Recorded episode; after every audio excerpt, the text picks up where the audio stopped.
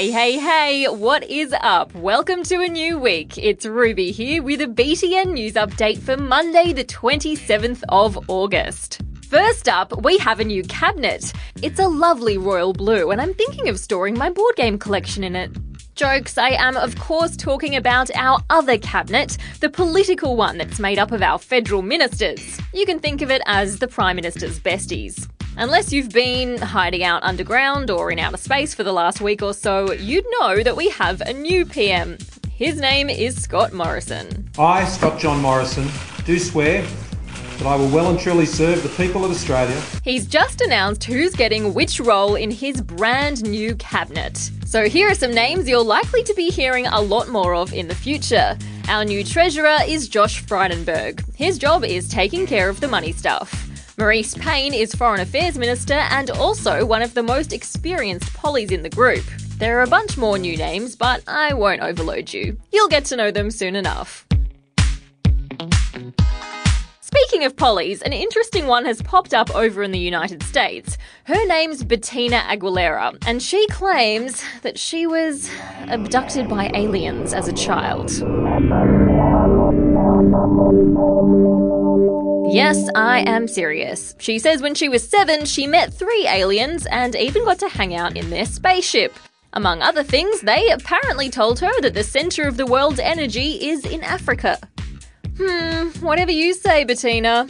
She may be popular with extraterrestrials, but it remains to be seen whether this incredible tale will be a winner with voters here on Earth.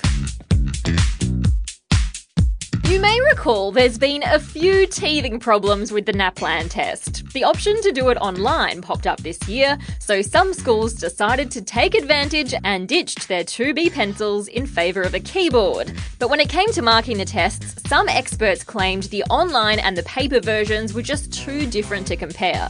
It meant the results didn't come out when they were supposed to, which had a lot of you guys and your teachers pretty frustrated. And now there are calls to officially scraplan the NAPLAN. They're not actually using that phrase. I just thought it sounded catchy. But basically, they say the results shouldn't be compared to NAPLAN tests of the past. But if you think that means you won't have to face up to your results, dream on! You and your parents and your teachers will still get to see how you scored, regardless of how those results might be used by the big education bosses. Who knows anything about tennis knows who Serena Williams is. She's one of the sport's absolute stars. And as well as making headlines for her amazing on court skills, she recently got a lot of attention for one of the outfits she wore at the French Open a long sleeved, black, skin tight lycra suit that looks very Catwoman esque. Well, this year, the tennis bosses over in France have given the kitty aesthetic the thumbs down. They say that suits like Serena's won't be allowed at the French Open. The ever gracious player doesn't seem to mind. She says she's chatted to the people who made the decision and it's all fine by her. And let's be honest, guys, Serena looks like a fierce superhero no matter what she wears.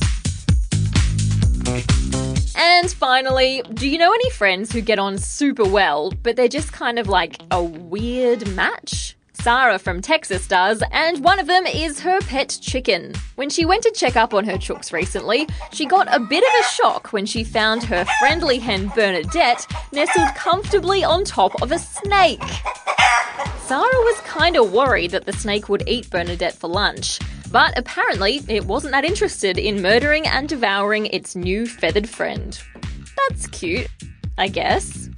And that's all the news I've got for you guys today, but I'll be back with more tomorrow. Oh, what's that?